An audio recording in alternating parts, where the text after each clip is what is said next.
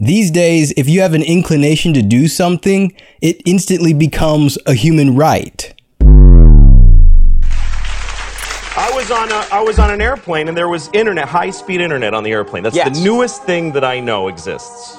And I'm sitting on the plane and they go, open up your laptop, you can go on the internet. And it's fast and I'm watching YouTube clips. It's I'm in an airplane. And then it breaks down.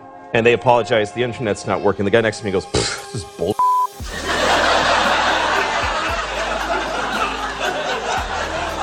Like how quickly the world owes him something Yes. he knew existed only 10 seconds ago. Convention and tradition would hold that truth is absolute and that our desires and behaviors are malleable, which is to say that when in conflict, it's our desires and behaviors that must conform to reality. Now, of course, it's the primary impetus of rebellion to undermine convention. It's not controversial to say that each generation puts in place their own set of rules, and usually this process starts with a sort of snowballing skepticism. The nice thing about skepticism is that it's a perpetually advantageous position because you don't have to be in the majority to consider yourself right. In fact, in order to be a skeptic, you have to be in the minority. In this sense, some skepticism is healthy.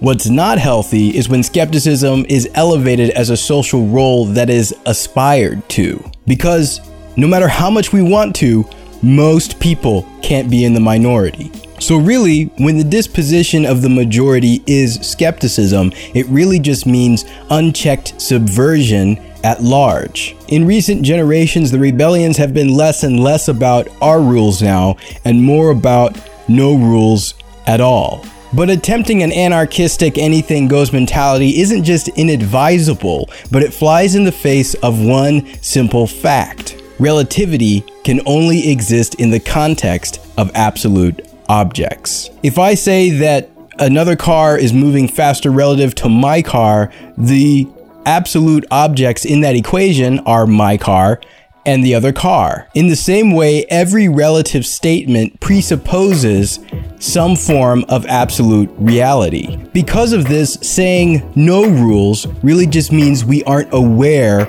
of the rules we're setting. So the question in modern times is what is considered absolute? Well, it's certainly not the truth, convention, or tradition that's absolute.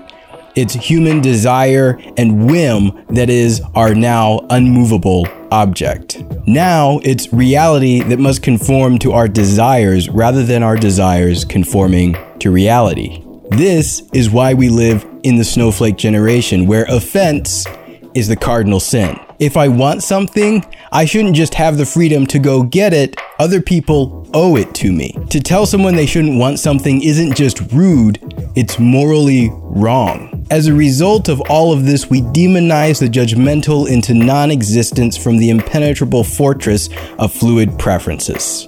Obviously, I'm making quite a few generalizations here, but we can't just ignore the fact that unlimited access to information has made us largely hardened skeptics, and that uninhibited convenience has created an increasingly entitled mentality. There's a lot of ways that you could apply these concepts into a structured conversation. I'm open to any of them. I'd love to hear what you have to say. As always, I'll see you next Friday.